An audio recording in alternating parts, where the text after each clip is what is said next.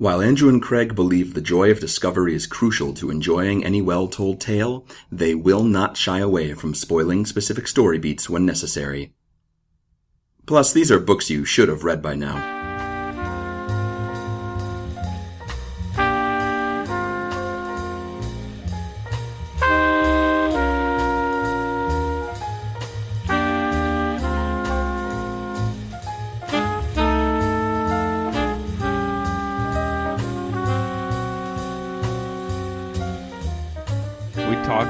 Talked. About you touching a turtle, though. I did touch a turtle. Should we talk about you touching a turtle? We can if you want. I mean, Hello and welcome to Overdue. this is a podcast about turtle touching. My name is Craig. my name is Andrew, It's actually- turtle toucher. It's actually about the books that you've been meaning to read. But in the meantime, I would like to ask Andrew about turtle touching. Andrew, how do turtles feel? uh, they feel like turtles. Um, like if you've ever touched a turtle, it's kind of like that. I've. Mm, how big was this turtle you touched? It was pretty. It was like medium sized. It wasn't one of those big ones at like a zoo that you could ride on, but it wasn't a little one that you would find like crossing the road either. It was it was mid sized turtle. A good. A, he was, a like, two. Uh, was it a two door tur- turtle or a four door turtle? No, it was more like a like a like a motorcycle kind of turtle. Wait. okay. Well, that's medium size, and then you have like the little Hot Wheels turtles, and then you have the big old Tonka truck turtles. Okay. Okay. Why did you touch the turtle? You're asking me weird questions. Well, like, why wouldn't I touch a turtle? Where were you? I was in the ocean and I was swimming, and then there was this turtle chilling on the bottom of the ocean, and then he came up to get some air, and I touched him, and he was like, he was like, ugh, tourists, and then he swam away. He he was really he was pretty pretty cool about it. He seemed cool with it. Okay. Like given the opportunity to touch a turtle, what are you gonna do? Like choose your own adventure. You touch a turtle or you don't touch a turtle. I'm probably gonna touch that turtle. Yeah, you just you tap him on his shell. It feels like a, I don't know, like a hard, smooth surface. It doesn't feel like a thing that's alive, even though it is, because it's a turtle. Yeah, because when I see tortoises in the zoo, those guys seem like if I touched them, it would be like touching like a rock, like be yeah, very they don't do hard. much. But this guy was swimming, and he was way better at swimming than me, even though I had flippers and a floaty noodle. Was he lording his his swimming ability over he you? Just, he could not even care less about us. He really was like the guy who walks down the street and just doesn't have time for you. Like, if you run into him, that's on you for like ruining his day and getting in his way. Well, when you say it like that, you say it like he's a business executive. Like, yeah, I mean, he has places to be. He's a turtle. He's got the whole ocean. wait, that doesn't jive. Wait, he's got pla Where does he have to be? He could. He has a lot of places where he could be. Just anywhere. How is he not just like super chill? He was pretty chill, but he he swam with purpose. Is all I'm saying. You weren't there. You don't know. You're right. I don't know. Put me on blast about my turtle touching. I just wanted to hear more about it. I felt like you didn't tell me enough about it last time. It was my first time snorkeling. how how terrifying was that? It was not. It was not actually that bad. Now later, I went snuba diving, that's which the is let alone that's the worst word, but okay. which is halfway between scuba diving and snorkeling. Uh huh. And I only, I only did okay at that. Like I did it for a little while, and then like I started to feel like I couldn't breathe, and so then it just turned into snorkeling. for What about it? I know we have a book to talk about today, but I do want to talk about this with you. What about being underwater like that freaks you out? Because I could die, and the water doesn't care about me. Okay. Is there a specific like perceptual sensation that you have? It's just there's pressure under there, and there's Okay. water everywhere. And usually, I'm I'm used to being surrounded by air, which I can breathe and like move through. And Okay. water is like, it's not that. Like, That's correct. You were you've hit the nail on the head there. I find it disconcerting when I can't see very far in water. I don't like not knowing what fish are going to come and try to eat me. Like does that make sense? I get. I mean, you're more worried about fish eating you than you are about drowning It's- in the in the uncaring ocean. Well, I guess my the worst version of the uncaring ocean to me is the uncaring ocean that I can't visually place myself in. Like okay. I don't like that it's just it just keeps going. Who knows Yeah, what I was I was in like the we were we were at the Virgin Islands, which is the it's like the desktop wallpaper uh, version of the ocean. Like you can see pretty far in it actually because it's pretty clean. Okay. I guess because of coral. I don't know. I asked Susanna and she didn't know either, but she told me something about coral. Um, and it's it's too bad because I took a bunch of pictures and they all I took a bunch of pictures and they all look like they came with my phone. So Oh no. That's funny. yeah, so that's too bad. But All right. it's like what what happens when your family looks like the family that came in the picture frame? Like, Mm. what does that do to your sense of self? Like is this as nice as I think it is? Like I what am I so interchangeable that I just look like I came with this frame? I thought this like vaca- I'm one barcode away from looking like I came with this frame. I thought this vacation was supposed to be one of a kind. Why is it everyone's vacation? I don't know. I don't get it. That's weird. But yeah, I touched a turtle, swam in the ocean, ate a bunch of fish. Um, got a really bad. Well, no, no, not really bad. Got like a medium sunburn. okay. Not like that one that I got when I was hanging out with you, Well, that was when you'd and never been to the beach before. any sunscreen. I forgive you that because you've I've never been to the been to the ocean, though. I hadn't been to the ocean. Okay. I've been landlocked my whole life. We've been talking about this for a while. What what's what's books? What's What books? damn books? Well, okay, on this show, we read books that we should have read by now. Is the idea, right? Uh huh. Um, and one of us reads them, and the other person asks questions and and listens about it, and and that's pretty much how it goes. Yeah, thing. And in the two weeks since we've done one, I've forgotten what the show is about. So I appreciate the recap. Happy to tell you about it. Thanks. All right. So what book did you read that you had been meaning to read? Well, I read a book called Summerland by Michael Shaban. Shape Shabun? It's either Chabon, Chabon, Chabon, or Chabon, which is my. I don't think preferred. it's Michael Habone. I think that's the one. Uh, Nailed it. according to Wikipedia, it's Shea as in Shea Stadium and Bon as in Bon Jovi. uh, I so maybe Shaban, but I Shaban works for me. Chapon. Shaban. He's not Bon Jovi. That's not. That's Bon name. Jovi. Michael Habone, Bon Jovi. All right. Um, yeah, so I read Summerland by Michael Shaven. Okay. Um, What's who- it about? it is a it is a which I did not know when I started the book. It is a young adult like fantasy-ish novel uh about a bunch of kids trying to save the world with baseball. Okay. And I don't just mean the world, I mean all existence. Okay, so like the universe or like multiple worlds. You hit it, multiple worlds. Okay, awesome. Um, is Michael Chabon? Um, is he partial to this kind of stuff? Like, tell me more about the kind of work that he does. So he won a Pulitzer Prize in 2000, the year 2000, for The Amazing Adventures of Kavalier and Clay, which is Okay. a book about two brothers, I believe, brothers or, or best friends, um, who publish a series of comics in the uh, in World War II era. They're 2 Mhm. Jewish uh, relatives in the 1940s, and that um, I think that one kind of is a good locus point for his work on the whole. And I will confess to not having read it and thought that that was on my shelf when I went to go read Summerland.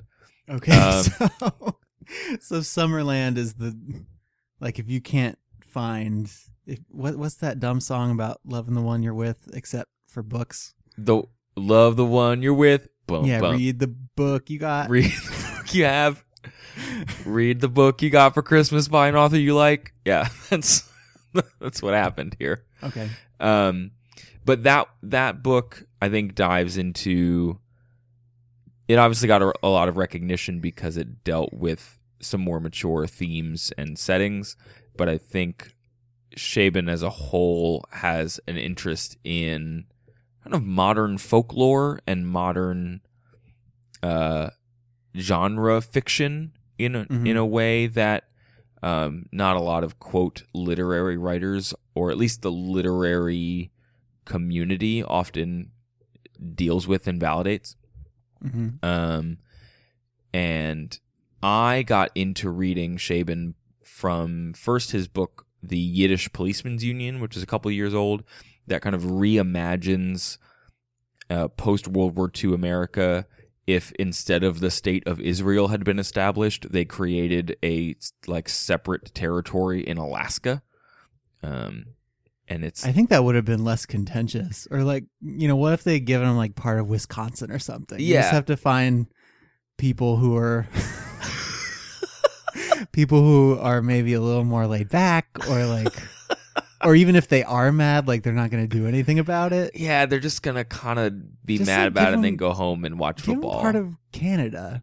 Like, yeah, there's got to be a bunch of it up there that nobody's using, right? Like, I've never been to Canada, but it's pretty much like Quebec and Toronto, and that's it, right? I, I think there's Vancouver, which is like LA North. Like, okay. from what I understand. And Van- Toronto is New York North. yes, and Quebec is French West. France West.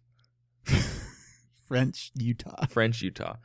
Um, so Shaban, We're probably offending. I don't, I don't know what's going on. Um, that book, Yiddish Policeman Union, which I've really enjoyed, um, is like a hard-boiled detective novel that is also wrapped in this like alternate history. It's not science fiction in any way, but it is this kind of reimagining of what our culture is Mhm. um, and what could be. And then there's another nonfiction book of his that I really enjoyed called Manhood for Amateurs, which uh, is, I think, it's about a whole bunch of things. It's about his relationship to kind of genre fiction. It's about his own confessions of like just kind of being a dad and what it is to like have grown up with baby boomers as parents and then like what it is to be a parent now. Um, and a couple of just episodes on uh, episodes chapters on contemporary authors and, and being a contemporary author there's one or two chapters on uh, david foster wallace and, and jonathan franzen and folks like that Mhm. Yeah, because I, was- I was reading some about um Chabon, Chabon, shaban Chabon. We're gonna go with Chabon, I guess. Um, two two things I thought were well, three things I guess I thought were interesting. One is that he was born in 1963, so he's like a year older than my parents, actually. a couple years younger than mine but Yeah. sure And um, his first novel was born was born was published in we have not done a was- podcast in a while his first novel was born in 1988, uh-huh which means he was 25 when he did it, which was no no no, like no. it's one of those 88 Yeah, 88. he was Mysteries of Pittsburgh. 37 born in 1963. Oh, excuse published me. in 1988. sorry you're right Man, you have not done math in a while. No, I was looking at it. I was looking at his age online. That's fifty-one. I was doing Okay. math based off that. That was terrible. Go Yeah, ahead. good, nice, nice work. Go ahead with good. your accurate depiction of this man's life, You please. did it right where everybody could hear you being wrong. Uh-huh. that's congratulations. Yeah, no problem. um. So yeah, he was 25 when he did that, and it's one of those like, you know, what, what, if, what? You're 29, Andrew. What have you done? God, yeah, I hate that. You've done like 84 episodes of a podcast. Good job. Good job, idiot. Um, thing number two. Well, did you read the story about his first book though? About how it No, got I published? No, He had I, mean, I a assume he like wrote it and then gave it to a publisher and then it was published. no. Well, sort of. He Okay. it's called the mysteries of pittsburgh um, and his teacher his professor uh, the book was the book was Shaban's master's thesis and the professor without telling him gave a copy of it to an agent Mhm. who then signed the book with like a giant advance for the time um, and it became a bestseller so it was one of those things where like he went from being a student to a contemporary literary celebrity in no time, which I That's what like that's what everybody dreams of doing, right? Is you like pretty much everybody in any creative field ever is you just like hope that you do something good in front of the right person and then you automatically get fame and recognition. that's that. all it is, dude. I don't think there's a way to control it. You're just playing the lottery over and over and over again, and you'll either win the lottery or you will die and be thrown in a ditch because you don't. Your family doesn't have money to bury you. Not to get too like off topic. We're not on No, any pretty- sort of pretty topic much got it. I think today. Isn't that like any field though? It's just with with the creative pursuits, the the potential highs are so high that the stakes feel greater. Like if I think that there's more space in the middle in other fields. Like in in the arts, I think a lot of the time, at least the the image is, and I know there are plenty of working artists who pull down like a working wage and do fine. Yeah. the the popular image is like you're either the starving artist or the like celebrity author. You're Yes. either like J.K. Rowling or someone who's less popular than J.K. Rowling. or you are KJ Rowling who works at the Acme who also writes books about wizards but nobody reads them. hmm Yeah. Perry Hodder. Very, very hotter. Okay, other things that you noticed about Michael Chabon. Oh, what was that? I was on thing number two, right? Yep. Thing number two is the genre fiction stuff. Okay. That you were talking about is um, he wrote an essay in 2002 apparently where he was kind of criticizing um, modern short fiction Mm-hmm. and the fact that a lot of it was um, uh, he says it consisted solely of the contemporary quotidian plotless moment of truth revelatory story It's so, oh, that's so. which like condemning. having done an intro fiction class that's what everybody's trying to do is just like stories about 24 year old loners drifting around like the the dave eggers stories Yeah, yeah. Well, man, you hated that Dave Eggers book that you read. just that one like i've i've heard that his books can either be like really good or really not that good um so yeah he's he's i guess he's interested in um genre fiction like like taking the stuff like i don't know like the anne rice level or um like stephen king level stuff maybe hmm or even like the fantasy fiction like your wheels of time and games of thrones Yes. Keep finding all those plurals, please. and um lords of the rings and elevating them to like capital l literature instead of just like popular literature Which, if you look at it, you look like you go back maybe three generations, and they are in a way. Like explain, if explain yourself if you said I'm gonna read the Lord of the Rings books, yes. If if all if the only books you ever read were Lord of the Rings books, would people be like mm, nerd? But I think people at this point, you know, people have kind of come around to the idea that there's literary merit to those books. well because there were movies Yeah. And so But I think same goes for they might skew a little younger, but people definitely are supportive of someone reading like the Chronicles of Narnia or something. Sure. You know, C.S. Lewis. He's a widely respected author who happened to write these fantastical novels that appealed to a younger audience. But though they- at this point like in retrospect the allegorical stuff kind of turns me off of it a little bit that's that's fair. we don't have to get into that on this on this show it's a little far afield but um But I think I think Shaban's arguing that that whether or not it appeals to your taste from a uh, worth your reading time argument uh, or pr- like perspective, it, it's not. It is no worse than another story about a person in a city and their breakup and what it means about their life. and then they have a gun. And then oh no. They got a gun. They're spiraling into alcoholism. Oh no Well, and it's funny because what was who did oh I wait he read? found a girl who who's the balm to soothe his the wounds on his soul Who I read was- a book kind of like this over vacation. We're gonna get into it in Oh, a couple God. weeks. Who was that author that I read like a month or two ago? Who's t- like two short stories I read? Do you remember who that was? Oh, What her name was? She- I'm gonna I'm gonna look. You vamp while I look. She was part of the Algonquin Round Table. Oh yeah, that was a while. That ago. was a while ago. That was. I'm looking. I can't find it. You got to help me out, dog.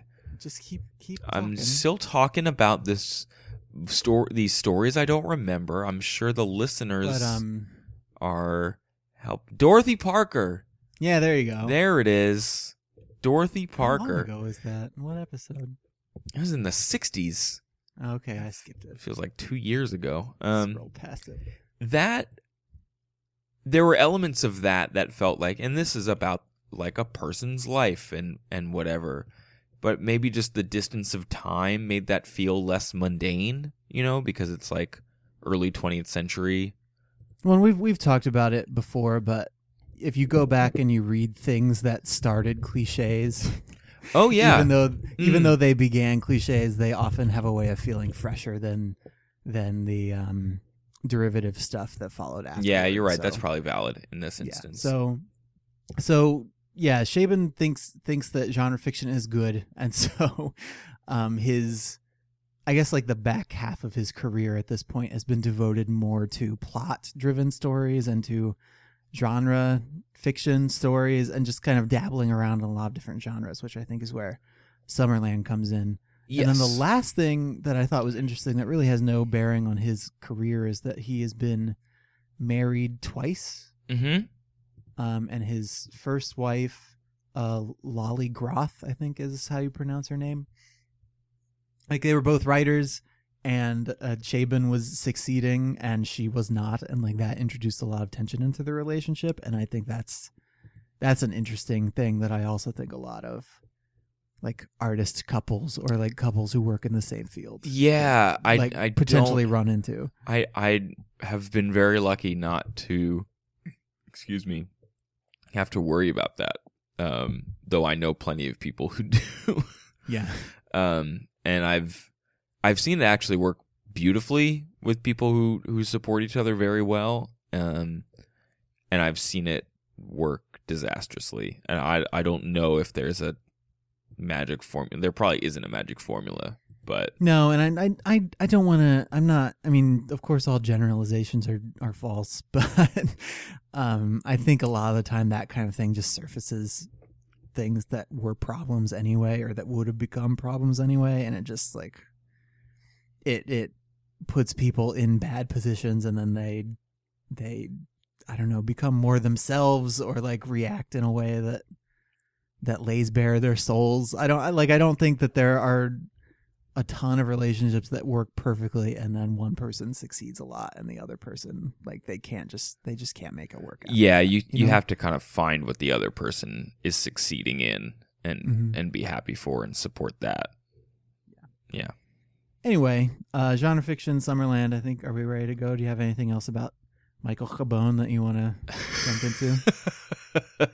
uh no, except I will give one caveat is that I will do a terrible job in this podcast of elucidating what I like about Shaban's prose. I don't Okay. I don't have a good example picked out from this book. This book tends to be a uh, a bit lighter in terms of language than Shaban is in general. Okay. Um, but I have But found you're not prepared to talk about it. no, I I, it, I am prepared to talk about this book in particular, but I just know that my experience with his other two books is that I've found his language very satisfying. Okay. Um, and I just don't know that there are the same examples in this book. English. Um, what? Yes, he uses English. You idiot. Yeah.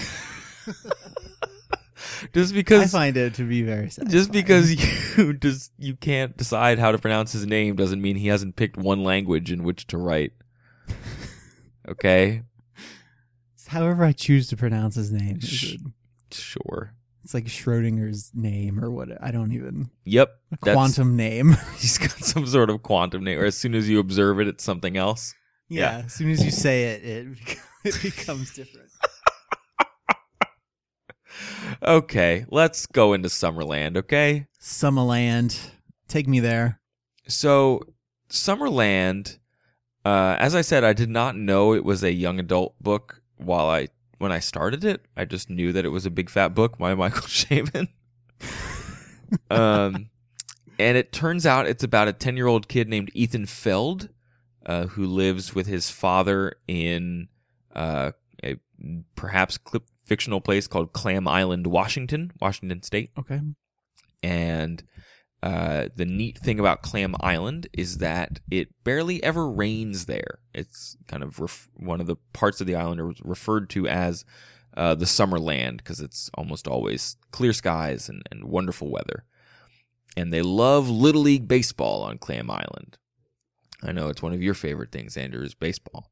Yeah, I know. I love baseball. Um, well, you might sympathize with Ethan Feld because Ethan is bad at baseball and does not like being bad at baseball. At- I, I guess I can sympathize. I mean, that being bad at something is not the same as not liking it. no, but he do- he doesn't like it because he doesn't like not liking it, but he he finds it hard to get excited about because of his his skill Sure. at it. I mean, if the if the story was about a boy who started playing baseball and then quit because he wasn't immediately good at it, then that would be something that I would really identify with. so that's sort of what's happening at the beginning of the book, but nonetheless. Most of the results I'm getting back from Clam Island, like a Google of Clam Island, Washington, um, refers to Summerland, but there is a place called Clam Island Rowing that's in Silverdale, Washington. Okay. that I don't know like if that's a thing, but it's not, you know, that it's in Washington and it's called that, so maybe there's a connection. Great, maybe who knows? We're nothing if not meticulous researchers. We- that is exactly what we are.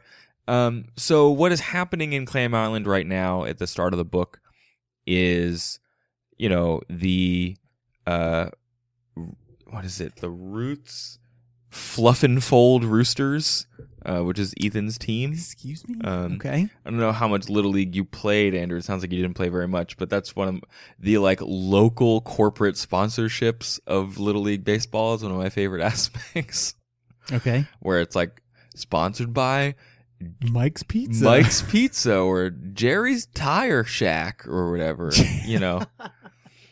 Um, and so Bob's Discount Milkshakes. there you go. That would be a good one. There's a Yeah. there's a little league uh, in Philly where they don't have sponsors like that, but they're all the team names are like mythical creatures. There's like the Minotaurs and the Wizards and the Centaurs. It's pretty sweet. nice. um, which actually is kind of fitting with the Summerlands because what happens is Ethan uh, discovers this creature that looks like a bush baby, but I think is actually uh, ends up being what is called a were fox. I think it's a were fox. and and that this is like the introduction to the fantastic world behind the regular world in Summerland. It it is very much a uh you know hero's journey in a fantastical realm trope, right? Not Okay. unlike Harry Potter where it's like surprise surprise behind the unsatisfying world in front of you there lies a mystical world where you are special. You're a wizard, Harry. You're a wizard, Harry. Um, you would think in this book that it's you're really good at baseball, Ethan. He's not really. uh, he ends up so being. wait, he's still bad at baseball, even in this fantastical voyage, or what? Is it? yeah, he ends up becoming a really good catcher. Like he finds Oh. a he finds a book about catching, um, in and he gets really good at it. But it's not until the end of the book when he actually gets like a really big hit. Spoiler. Okay. Great. Um, Yeah. Spoiler. uh, so this creature named um, Cutbelly uh, hooks up with Ethan and tells him that Clam Island is oh god, what is it called? I don't remember what it's called. It's like a part on the great tree of life called the lodge pole where the different branches of the world meet and you can like scamper between them. Okay. All right. So okay, this I'm I was reading, you know, the Wikipedia plot synopsis about this thing just to like ground myself Yeah, good luck. in whatever you're going to tell me, and I'm going to tell you the sentence where it lost me. Great. Do it. Is Cutbelly explains that Coyote is planning to destroy the Lodgepole, an event called Ragged Rock, by destroying Murmury Well. Yeah, that's a that's a huge part of the book. Help me, Potbelly. We gotta save the Jibbity Jump from Sh- Shumway. I don't know why I went for it. was that. Isn't that Alf's last name? it is. so yeah, this book goes from the extreme mundane to the fantastical and the like even less sensical fantastical over the o- over 500 pages. Um Okay, that's a long time It's a for pre- a young adult book. it's a pretty long book, but I will say it, go- it moves pretty fast. Um, you know, I don't say that disparagingly, but I Mhm. will admit that it's actually preventing me from like remembering all the weird stuff that happened.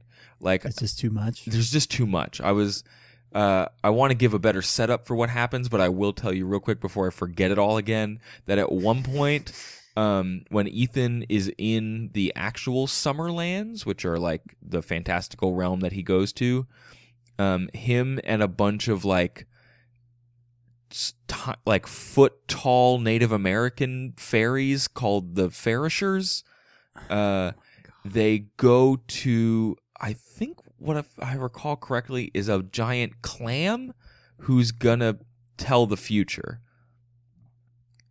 and then a giant like bird comes and almost eats the clam, and Ethan has to save the clam.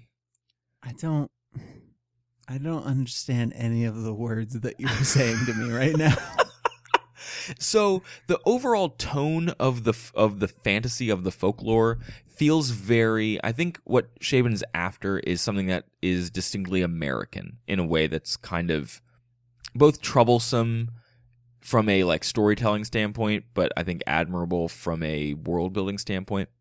Mhm. Um, you've got like the the main antagonist is this character called Coyote, who is a shapeshifter and might as well be like Loki from Norse mythology. Like he's a troublemaker whose sole business is to destroy existence, which is like the book never grapples with what exactly that would mean for him to just end the world. And I think that's a that's a.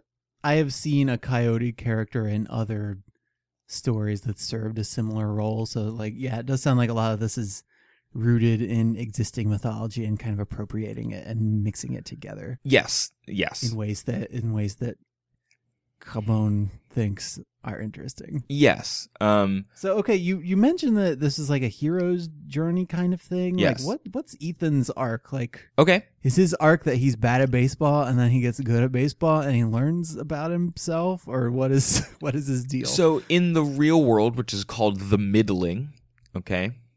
Oh, that's that's neat Yeah, I know. because it's Right. because it's it's so drab and mediocre. Uh-huh. It's the middling. Um Ethan lives with his dad who is like obsessed with building airships, which is like an odd pastime. okay. um, he he apparently lives in Final Fantasy, which is fine.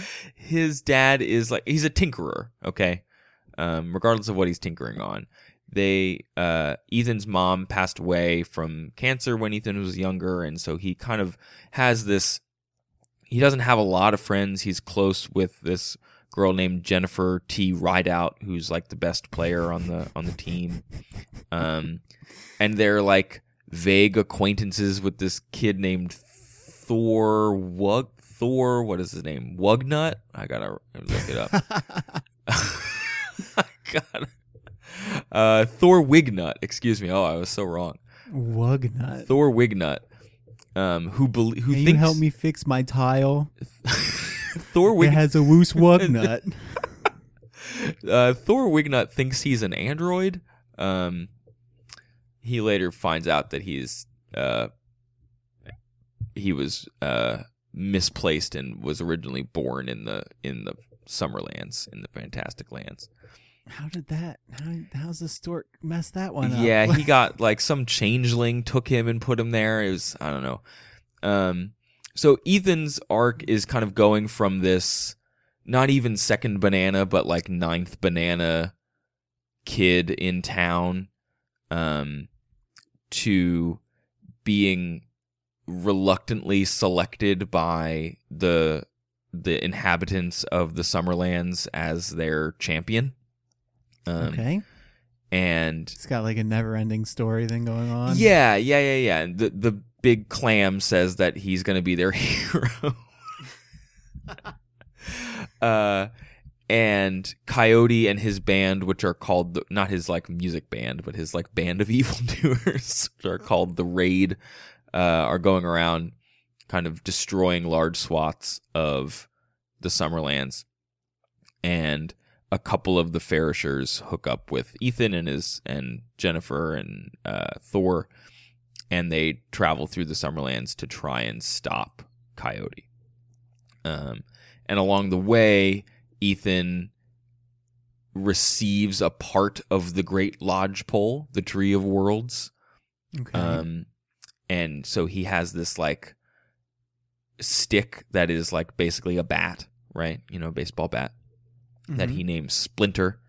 And it's not unlike your, you know, your Sting from Lord of the Rings or whatever other like It's a turning point that like gives him confidence or something. in a way the, the book goes along the book does not let him kind of wield it satisfactorily until the very end there's actually like a he meets a the the tiniest giant in all of the summerlands he's like a like a child-sized giant even though they're actual giants um who helps him like hone it into the shape of a bat and like cuts it down but there's this like knot on the handle that just won't get cut off um, and it drives Ethan crazy. Like it like hurts his hand and prevents him from ever like swinging it correctly. Um, but then at the end of the book, he he hits a, a big old home run that saves the day.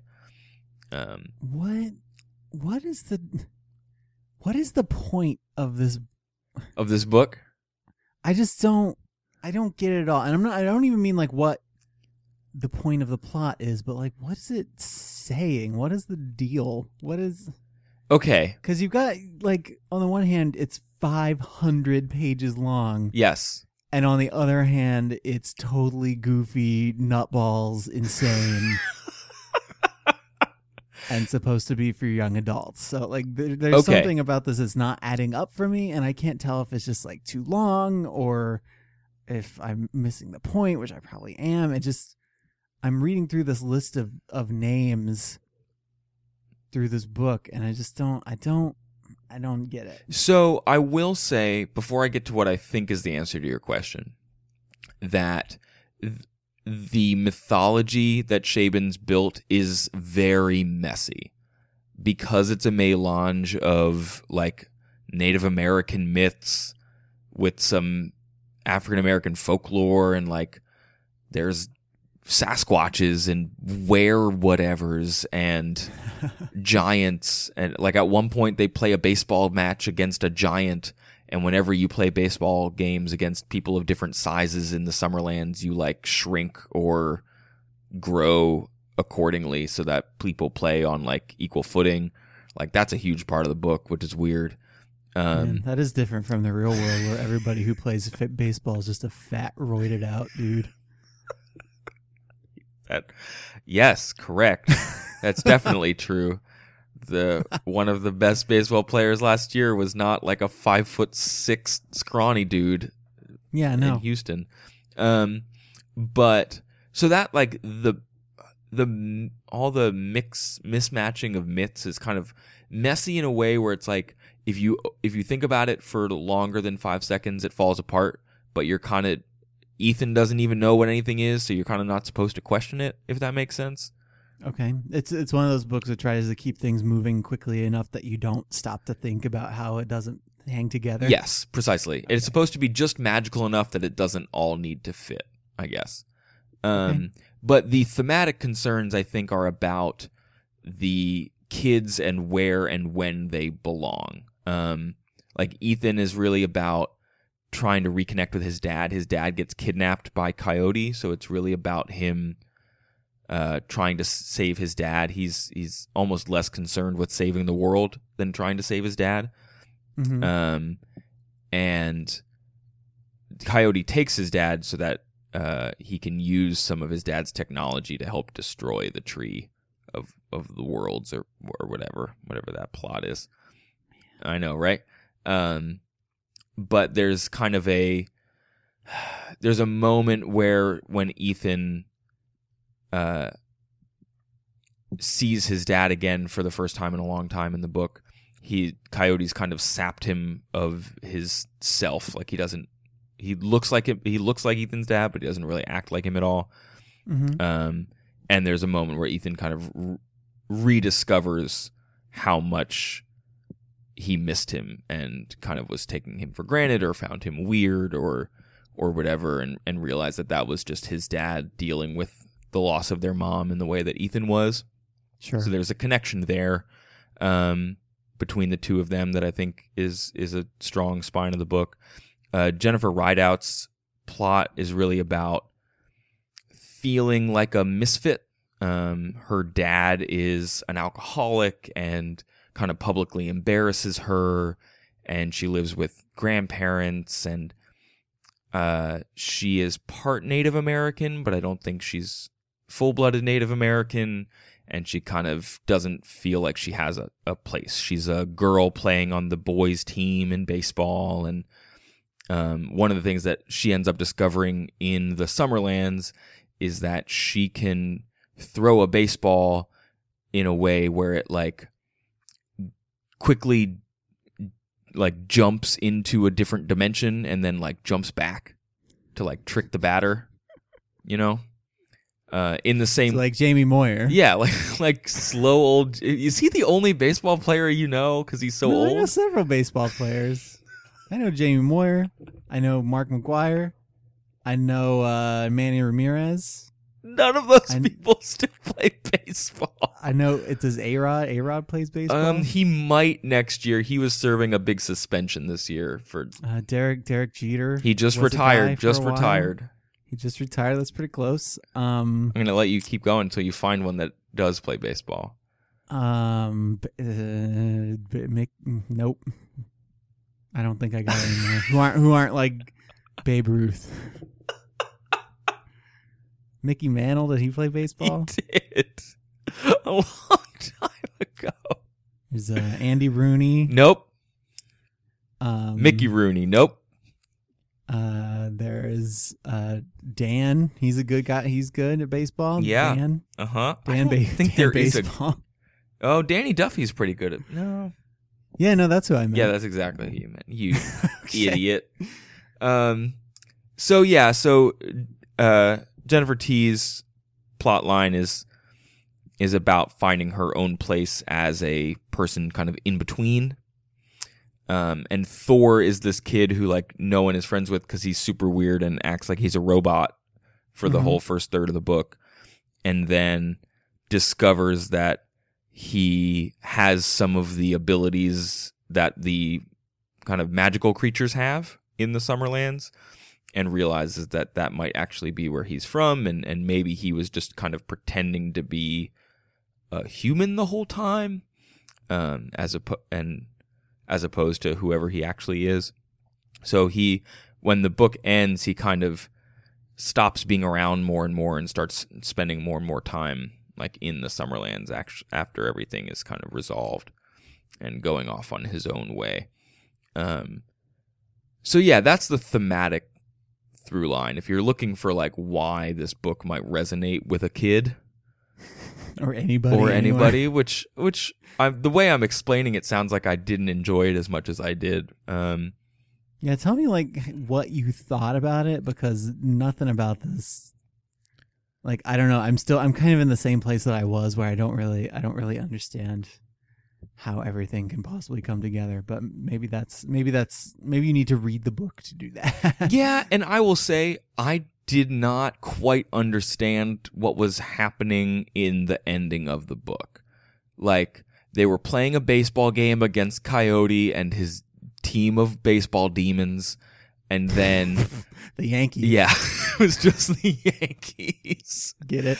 and then uh, Ethan. That's a good baseball joke, right? yeah, it was a pretty, pretty good good. one actually. It also All right. referenced a musical by Cole Porter. Good work. Um, Awesome. then Ethan like got a big hit that like broke the sky or something and and then Coyote was like taken into the sky by the people who created the world and then everything was fine again. Um so I will confess that there's like the the myth the overall mythology of the book is is painfully messy at times. Um what I really like about the book are the individual episodes that kind of happen throughout. I referenced earlier the section where um, they're playing baseball against this giant, and they don't even get to play a full game. It's that Ethan, who's just gotten a book about being a catcher, uh, to get pass it to get safe passage, like past the giant. Uh, the giant's going to throw like three pitches at him, and Ethan has to catch all of them. Um, but to do that, like Ethan has to get you know blown up to the size of a giant, and it it's the language is really like every time Ethan catches one, the language is so hyperbolic. It's like he felt like his arm was exploding into a thousand pieces, and his body was breaking into shards of glass, and um, it's really evocative while being completely non-literal uh, which is, I think, kind of happens throughout the book. Um, there's a section towards the end where they discover a village of what are called tall men, and all of them seem to be based on uh, like American tall tales, if that makes sense. Like Okay. one of them seems to be an analog for, even though she was real, but like Annie Oakley. One of them is about is definitely Paul Bunyan. Like he cries about a blue ox at one point, but he does. But Chabon doesn't name him as Paul Bunyan by name, if that makes sense. this whole thing just sounds like Chabon was like, okay, here's a bunch of myths that I think are cool, and then you mush them together with Elmer's glue, and you just hope that it that it looks like something at the end. I don't know. yeah, and and maybe that I don't know. Maybe that's we we're we're running long today, so I, I don't want to take up too much much more time with this. I I think that some of that might be indicative of I don't know if, if it if it means that like we don't have a good set of American myths. Is that maybe what I'm saying? Like it feels like Chabon's deliberately trying to make it an American thing. Like it is baseball, right? And he does kind of draw some parallels between like even in the book they're fictional baseball characters, uh, like baseball players, but certainly in the way that sports sports writers talk about baseball players and other other athletes athletes they kind of mythologize them right like you were talking about And Babe may- Ruth earlier Maybe his point is that Americans are really good at like appropriating stuff from other cultures and mashing it all up into something that's occasionally recognizable but often nonsensical. I don't think that's necessarily his point but that might be definitely what is happening How Yeah. about that uh, but I think he's he's trying to marry something I know that he is passionate about in terms of uh, what are American stories, what is an American quest, um, with a bunch of different examples that may or may not fit together. How about that? Okay. Um, I really like it, but I also really like baseball, so I'll read. I will happily read a fictional account of Magic Baseball any day of the week. All right, that's fair. That's fair enough. I don't. I can't say that this conversation has made me interested in checking it out, but That's fine. I, I maybe that's just maybe that's just what we get for trying to boil down a 500 page book of Magic Baseball into a 50 minute podcast. Yeah, that's probably true. I think we will revisit Chabon in the future because uh, one of us should definitely read Kavalier and Clay um, sometime soon. It sounds like a Sherlock Holmes thing. It's not, but It sounds like it is. Though. sure. I mean, it's called The Adventures of Kavalier and Clay. That's far more Oh, of a comic book. I thought you just said like the Kavalier and Clay. no. Uh, but yeah, that's that's Summerland. It's it was fun. I I enjoyed it, but I I totally understand that it might not be everyone's cup of tea, and it does feel of a zeitgeist where like book publishers are looking for the next Harry Potter. So there's probably that Okay. to think about. I don't think this is in any danger of being the next. Harry no, Potter, no, no, no. okay. But I'm sure. I think that might be like, if if he goes to a publisher and says, "Here's my idea for a book," like I could see this. I could see that being part of the decision. You know what I mean? okay, sure. For better, for worse. Yeah. From your opinion, for worse.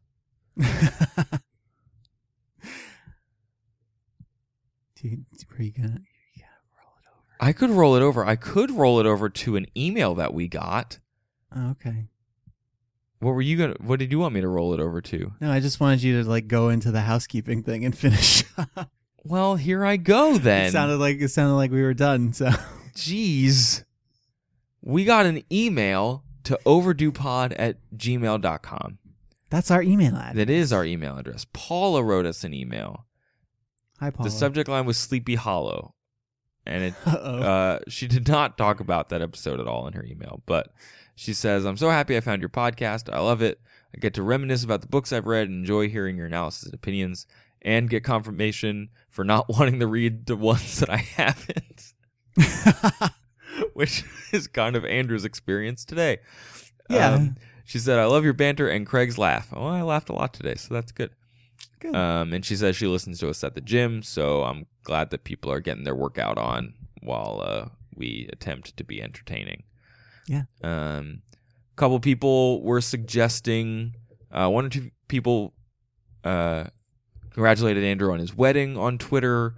Uh, some people were suggesting other books for us to read on Twitter. They were doing that using our Twitter handle Overdue Pod at Overdue Pod, um, and other folks were commenting on last week's episode with Chris on our Facebook page uh, at facebook.com slash overdue pod. I almost said overdue Chris.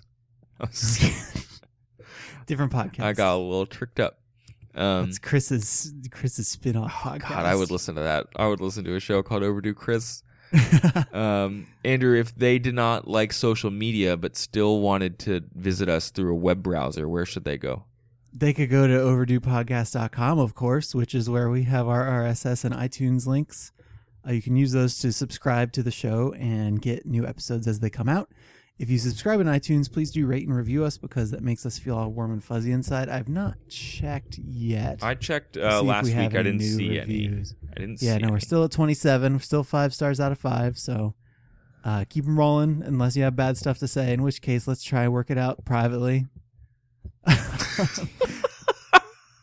um, up on the website, we also have links to Amazon for the books that we have read, the books that we're going to read, and the books that we are reading. If you want to click on those and buy the books and whatever else you want to buy on Amazon, we get a little bit of a cut, and that helps us defray the cost of buying books and of running the website and all that stuff.